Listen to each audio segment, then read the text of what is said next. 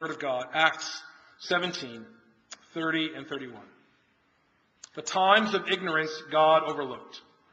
But now he commands all people everywhere to repent, because he has fixed a day on which he will judge the world in righteousness by a man whom he has appointed. And of this he has given assurance to all by raising him from the dead. Amen. Please be seated. Let's pray. Heavenly Father, we have praised your name. We've confessed our sins. We've sung of your goodness. We've given our offering to you. And yet, God, you tell us, as the gracious God that you are, to bring all our cares to you. So, Father, I, we, we pray for those now. We pray for first those who in our congregation who are, who are hurting. God, we thank you for, for healing uh, Jim Halbert. We pray, God, that your hand would continue to be upon him in his recovery. Father, we, we do thank you for getting both Judy and, and, and Billy through their procedures last week. Father, we pray you give a special measure of grace to that family. Uh, Father, we pray all, for those this morning who are grieving, uh, God, grieving the loss of a father, uh, bringing back the, the memories of the, the, sweet gifts of uh, the father you gave them. God, we pray that you would comfort them by your Holy Spirit. We also just pray for those who are uh, experiencing a different kind of grief this morning with um, maybe not having the father that uh, they wanted, God. I pray in your kindness that you will remind them that you are gracious. Uh, you are the gracious Heavenly Father of all who come to you in faith. And Father, we, would you pray for those who, are, who have the desire to be a father and yet has not yet happened yet? We pray in your grace, Lord, that you would just meet them in their need. God, we thank you so much for being a God that is far bigger than, than us. All the, the things that you do throughout this world. So, Father, we pray now for uh, the country of Mexico. God, we pray specifically that that nation would, would turn to you. God, we pray that you would end the violence that is so rampant and, and the drug abuse. Father, we pray that you even use one of our own, Ashley Johnson, there to minister your truth to that nation. Uh, Father, we, we also just pray for our own nation. It just seems every day, Lord, we, we hear of more tragedies, uh, more uh, heartache. God, we pray that you would bring peace and unity to our land. Uh, we pray specifically for our, our nation's capital and all who serve there. God, as they even uh, worry and grieve the, the, the shooting this past week. God, we pray that you would, would be with all those who serve in Congress. God, that they would realize that they are servants of you, that they are put there to do your bidding. So, God, we pray that you would allow them to serve as creatures of the Creator. And God, we also just thank you so much uh, for your word and how it goes forth from different pulpits in this city. God, we pray for Sam Stevens this morning at Newkirk Baptist Church. We pray, God, that as he announces and declares the word of God, that you would build that congregation up more into your likeness, that that congregation would be a holy reflection of your righteous character. And now, God, as we turn to our own hearts this morning, this Father's Day, we pray, God, that you would soften our hearts, that when the Word of God is announced, that you would apply it to our hearts by the power of your Holy Spirit. God, we thank you so much for how good and kind and gracious you are uh, to us. And yet, God, we know that there are things in our life that we often value more than you. So, Father, I pray that through this message you would expose our idols. You would show us what we love more than you, God, and you would help us through the preaching of your word and by the power of your Spirit to crush them. That we would have no other gods before you, um, ones made or ones imagined. God, we, we thank you that you have given this time to the preaching of your word. We pray that through this preaching, God, through this submission to your word, that you would bind the hearts of the people of Park together more so. That you would unite us in unity and love, God. That you would challenge and encourage us to, to care for one another in a, a deep and sincere way. So, Father, we pray now that you would make much of yourself. We pray that I would decrease and that you would increase. I pray that the words of my mouth and the meditations of my heart would be pleasing in thy sight, our Lord, our rock and Redeemer. We ask this in Jesus' name. Amen.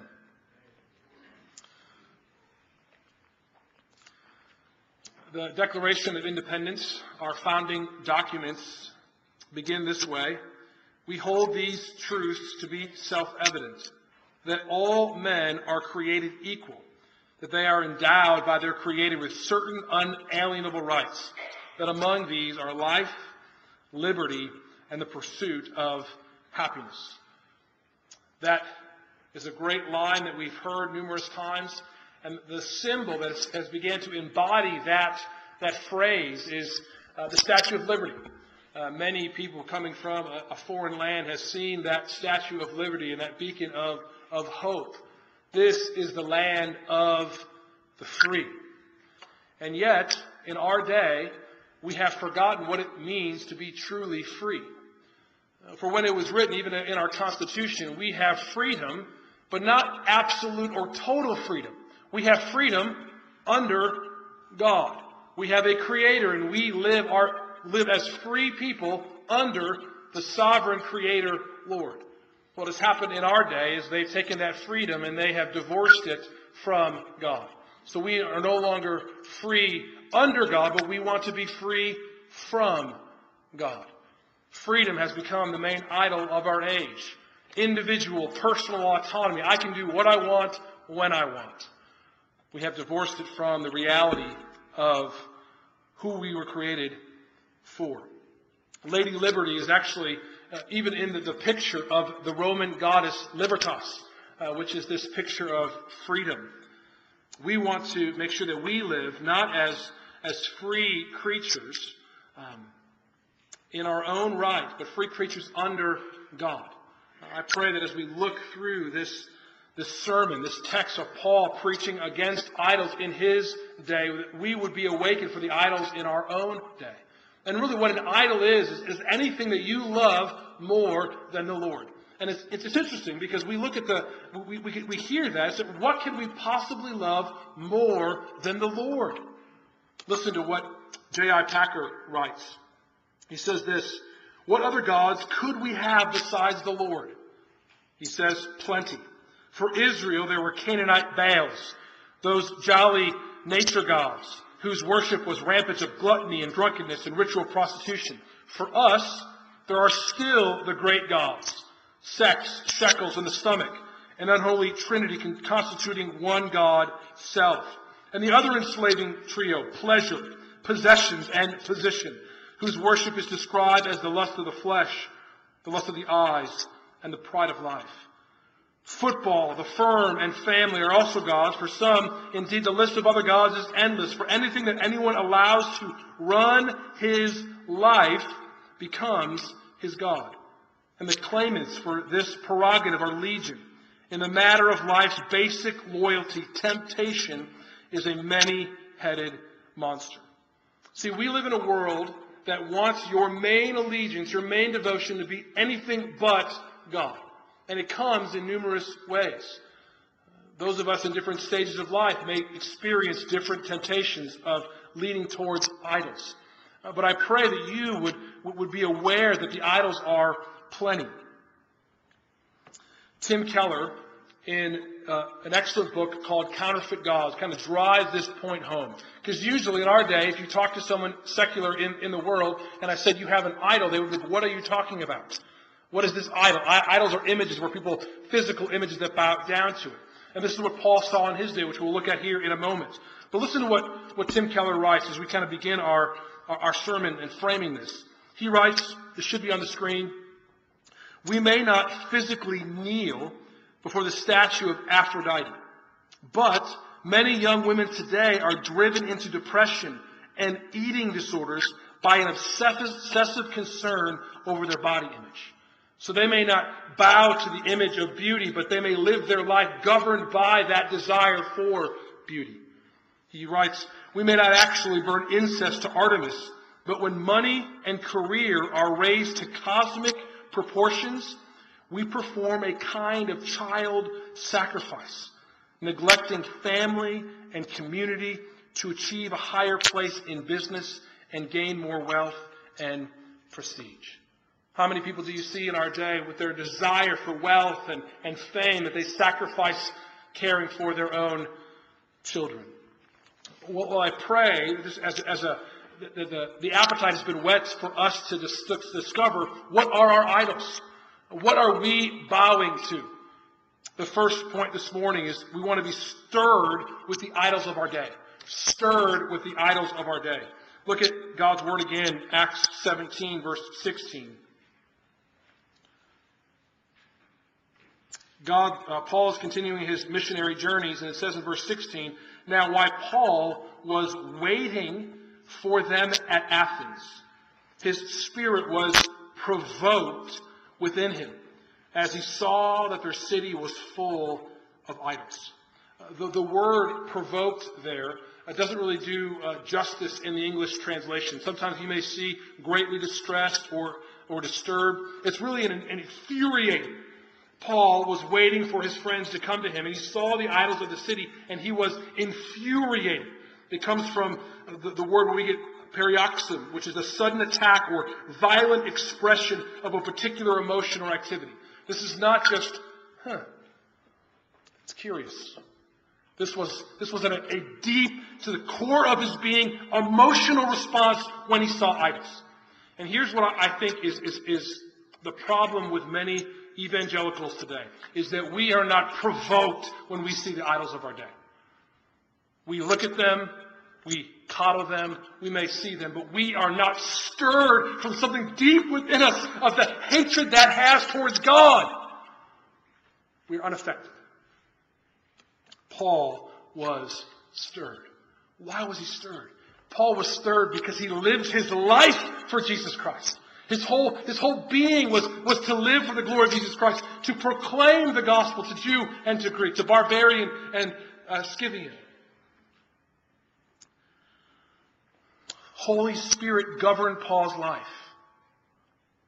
He was stirred. And I guess the simple question, are you stirred? When you see things in our day, whether it's on social media or the, or the news or at, the, at, at work, are you stirred deep within you when you see the idols of our day? Maybe some of you say yes. You're stirred. But what do you do with that stirring? See, notice what Paul did here? I just want you to see this. It says, Now when Paul was waiting for them at Athens, his spirit was provoked within him, and as he saw that the city was full of idols. And that's what it says, verse 17. So, it wasn't just that he was provoked emotionally, he actually did something about it. So, what did he do? He, he reasoned in the synagogue with the Jews and the devout persons, and, and in the marketplace every day with those who happened to be there. So he took this provocation in his spirit and didn't just sit on it, he actually responded to it. So he went to those who had, a, who had interest in religious things. He went to the Jews and the devout persons and explained to them through the scriptures who Jesus Christ was. But not just there, he went to the marketplace. He went to those people who had no idea that they needed the Lord, and he, he reasoned with them about the gospel of the Lord Jesus Christ. If we are not stirred, we will never go and share. The average evangelical Christian shares the gospel this many times a year. We don't share the gospel because we're not provoked within our spirit. Our emotional response to the glory of the Lord Jesus Christ and the hope that we have in Him and the, the attack against His divinity with the idols of our age should cause us to, to reason with others for the gospel of Christ. It should stir action, not apathy. The second thing that we see here is that Paul studied the idols of the day. Not only was he stirred, but he was he studied them. You know, Paul was waiting.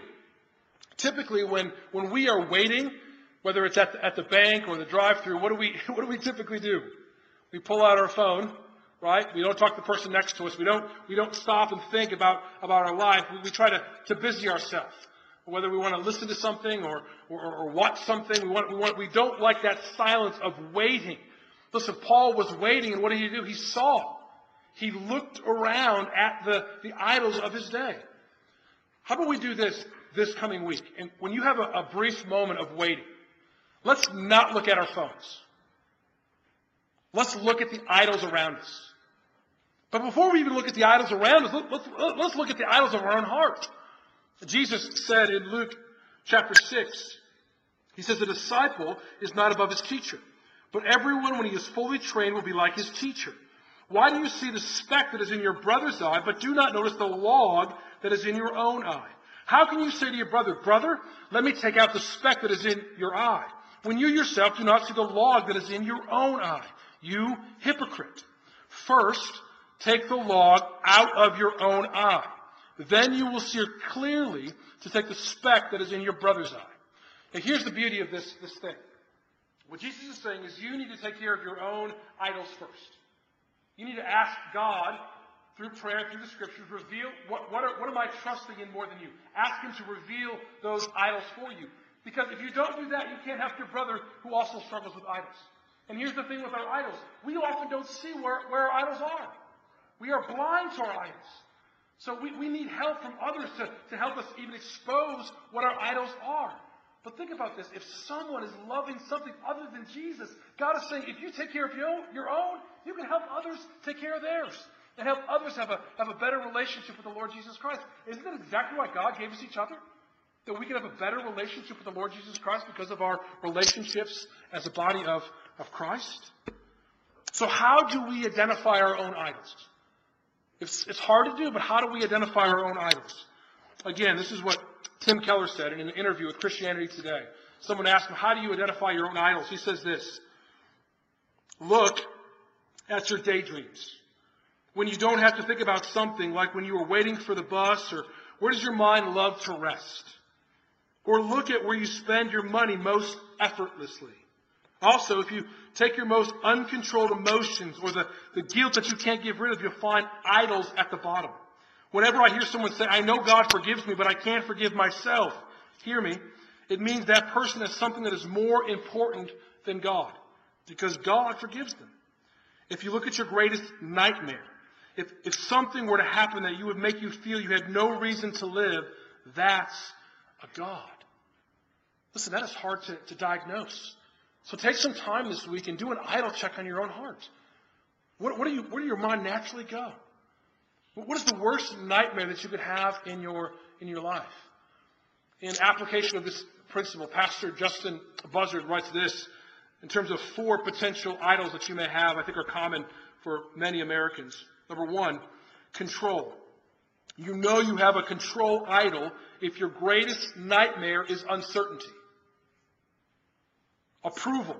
You know you have an approval idol if your greatest nightmare is rejection. Comfort. You know you have a comfort idol if your greatest nightmare is stress or demands.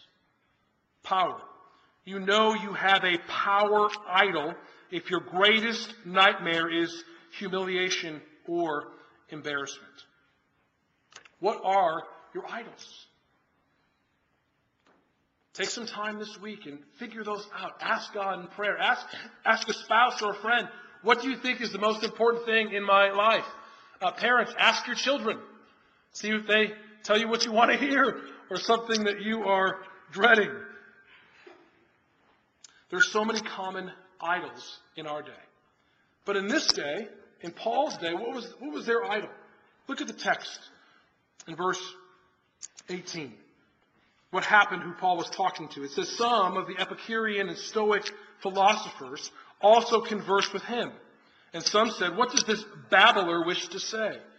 Others said, He seems to be a preacher of foreign divinities because he was preaching Jesus and the resurrection. And they took him and brought him to the Areopagus, saying, May we know what this new teaching is that you are presenting? For you bring some strange things to our ears. We wish to know, therefore, what these things mean. Verse 21, kind of an aside by Luke. Now all the Athenians and the foreigners who lived there would spend their time in nothing except telling or hearing something new. This idea of, of this knowledge is the idol of Athens. They wanted new information. They wanted new knowledge. So they looked at Paul and what Paul was saying, and they said he was a, a preacher of foreign divinities. So some people did not understand what Paul was saying.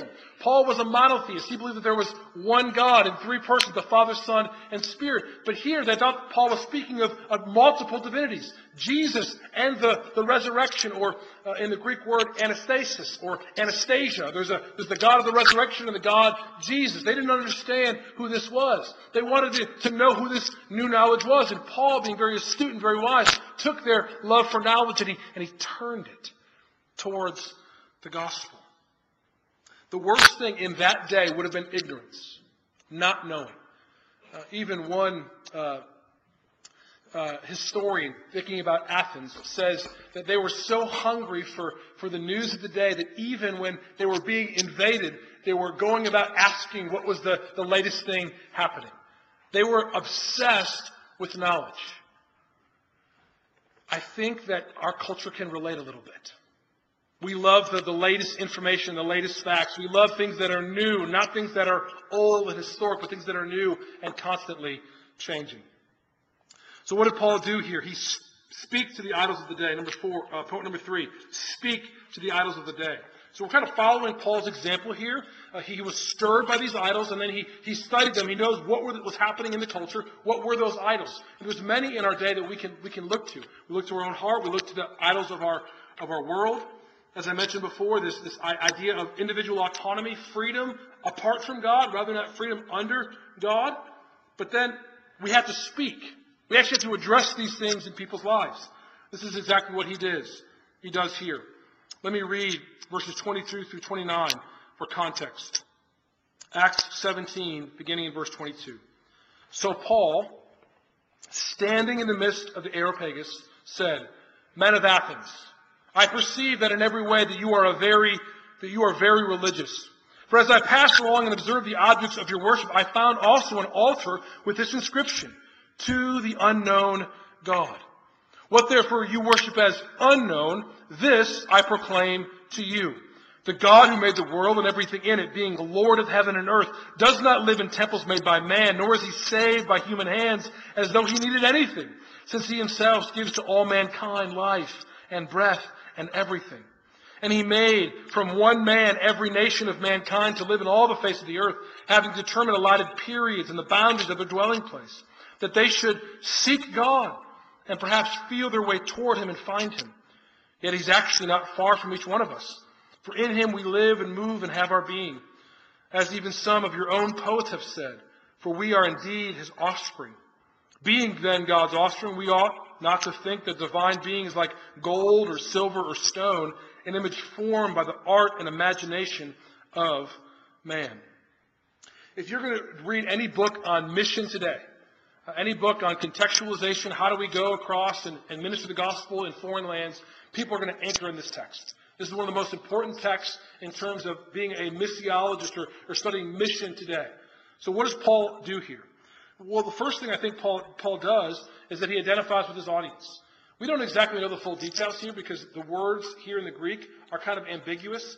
So sometimes when you read scholars, when they read this text, they kind of put more in there than, than should be.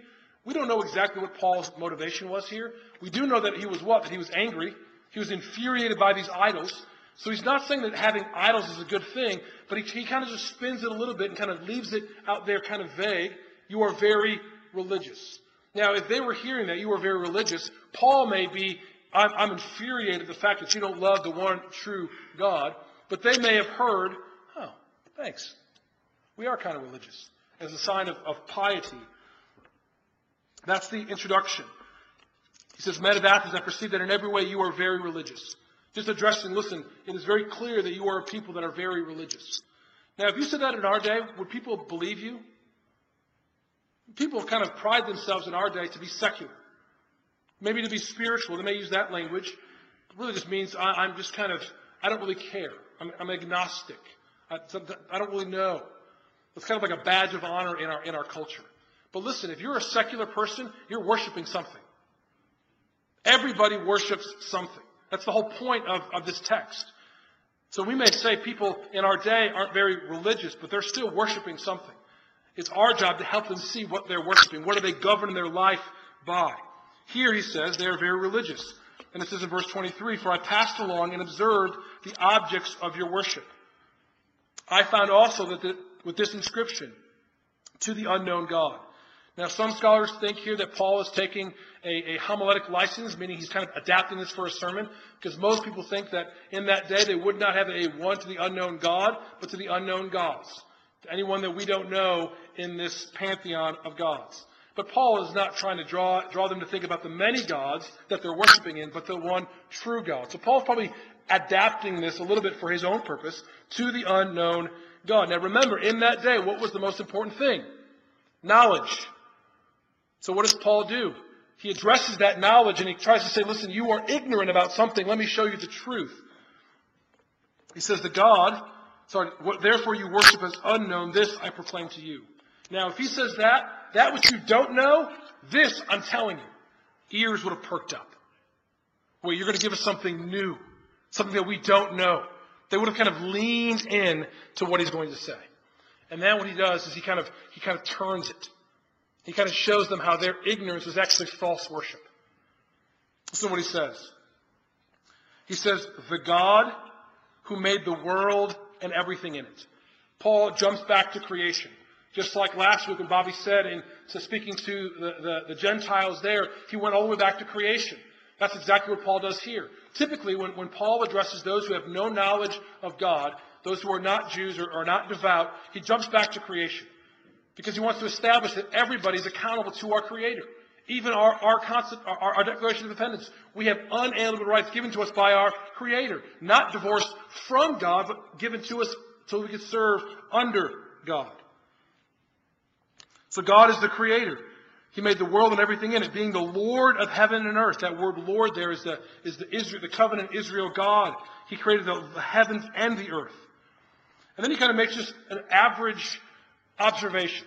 If God, if there is one God who's the creator God who made everything, this is what is not true about him. Well, he doesn't live in temples made by man.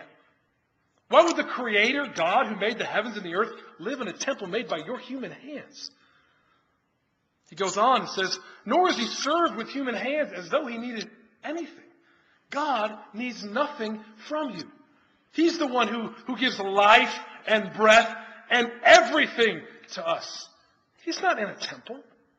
He, he doesn't need you. This is the bigness of our God.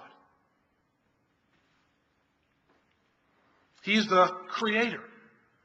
Now, some would say that Paul here is, is kind of divorcing himself from the Paul of the epistles.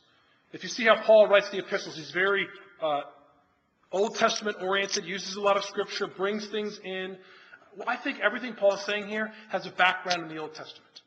Paul is trying to draw out the creator God of the Old Testament. So look at Psalm or Isaiah 42 5 or Psalm 50, 7 through 15, this great picture of, of God being the Lord who creates everything. And he's kind of smacking the idols of the face of his day. You believe in many gods? I'm telling you there is one God who created everything. But not only is he the creator God, number two, he's the sovereign creator God. He is in control of everything. Look at verse 26. It says, This one God made man, made from one man every nation of mankind to live in the face of the earth, having determined allotted periods and boundaries for their dwelling place. God is in control of history. God is the one who created one, created every nation from one man, Adam. And he, gave certain periods and certain boundary lines for, for time. We don't know if he means time in terms of periods of history or, or lifespans. We don't exactly know. The text is kind of am- ambiguous. But the point is very clear. This one God both created you and ordains, or his providence uh, controls everything in this world. Now that is smacking right in the face of the many God pantheon of Athens. No, that all these gods that you're bowing to are false. There's only one God. So hear me. You can't be a Christian and believe in other gods. You cannot, you can't do that. There is only one God, according to the, the, Bible. So we believe in the one creator, sovereign God, or we don't. We don't bring other ideas and put them alongside God. That's exactly what our culture is trying to do. Isn't it interesting that we don't even talk about this anymore. We just kind of assume that uh, creation shouldn't be taught in schools. But look, look what Paul's doing here. Listen, God created everything. It's not by, by, by, by evolution. No, it's by God's sovereign hand. He spoke the world into existence. And what happens in our culture is they've almost kind of won that debate in schools. So now that everything is being taught is, is, is God is not the creator, but here's our different theories of how the world came into existence. Well, no, no. God is the creator. If you are a Christian, we say God created. Now, we could talk about the how, but we can't talk about the, the who. God is the creator, sovereign creator. And what was the purpose of why he did all this? Verse 27. So, that they should seek God and perhaps feel their way toward him and find him. The reason for all of existence of, of this earth is that we may seek God and find him. This God that you don't know, I'm proclaiming to you. He quotes a couple of their own poets to kind of affirm this idea. Even that second line, for we indeed are his offspring, probably came from a, a, a quote of uh, a poem written to Zeus. But here's what, here's what Paul's doing. He's saying, listen, you're very religious, but you just don't have all the knowledge. There's things in you that are, are, are, are of God because you're created in God's image, but you're just misapplying them. You're not, it's not, it's not, we are not the offspring of Zeus. We are the offspring of the Almighty God. We're created in Him, His image. So when you're doing evangelism to our secular world, you need to help them understand. And listen, people who, who believe differently than Christians, some of the things they believe are, are in, in their character. They're in their nature because they're made in the image of God. This desire to, to, to, to, please God, this desire to, to have a way that makes us right with, with God, whether you're a Buddhist or, or a Muslim, there's something innate in every human being that says that there's something that we have to be made right because we're sinners. Because we have fallen. Everyone knows that we are fallen. We look in our own conscience, we know that we're sinners. We just tell this is the way God has made us right, is to Christ, not through, through works. So after he kind of un- unpacks who God is, him being the sovereign creator, then he kind of silences the idols. This is the, the Paul mic drop, right? Look at verse 30 and 31. He silences the idols of the day. So beginning in verse 29, let me go there. It says, Being then God's offspring, the one true God, we ought not to think that the divine being is like gold or silver or stone, an image formed by the art and the imagination of, God, of man. So he's saying, listen, all these things around you, all these idols that you see in the city, how could we think that that, that, that, that they're God. That they're created by the, by the hands and the imagination of man. When we are God's offspring, we are actually God's idols. The ones that He creates to, to show Himself to the world. We are His images. Verse 30. The times of ignorance God overlooked, but now He commands all people everywhere to repent. Because He has fixed a day on which he will judge the world in righteousness by a man whom he has appointed. And of this he has given assurance to all by raising him from the dead. The times of ignorance have, are now past. So before this conversation that Paul had with everyone there in Athens, they may not have known, but now they know. The time of ignorance have, have passed. God now commands everyone, everywhere to repent, to turn from idols to the living God. That's what we're called to. To turn from living with anything that's more important than, than God and turning to Jesus Christ. It says that he has fixed the day when he will judge the world in righteousness by a man whom he has appointed. The, the passage in Isaiah chapter 2 that, that, that Lindsay read this idea that we need to, to, to, smash our idols, turn from idols, because there's a day coming, a day of the Lord when He will judge the world in regards to righteousness. And at that day, you're either going to be righteous or you're going to be unrighteous. And the only way that you can be righteous is if you are in the righteous one. Jesus Christ came, the, the righteous for the unrighteous, to bring us to God. Jesus Christ died and paid the, the penalty that we all deserve because of our sin upon the cross. He was, he was cursed upon that cross, bearing the wrath of God, bearing our sin, taking our guilt, taking our shame, taking it all. Isn't it amazing that God would command everyone, everywhere to repent so they could be saved? Because God sent His Son, the image of God incarnate to rescue us. So notice what it says. It says that we are going to be judged by who? By a man whom he has appointed. The God man, the Lord Jesus Christ. One day when we meet our Maker, when we breathe our last, we're going to stare into the eyes of Jesus. And Jesus will either say, Well done, my good and faithful servant. Enter into the joy of your master. Or, away from me. I never knew you.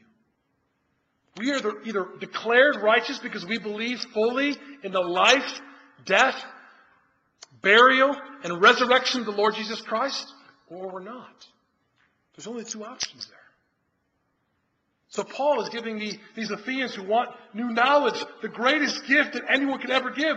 He's giving them salvation. This is how you become right with God. By repenting.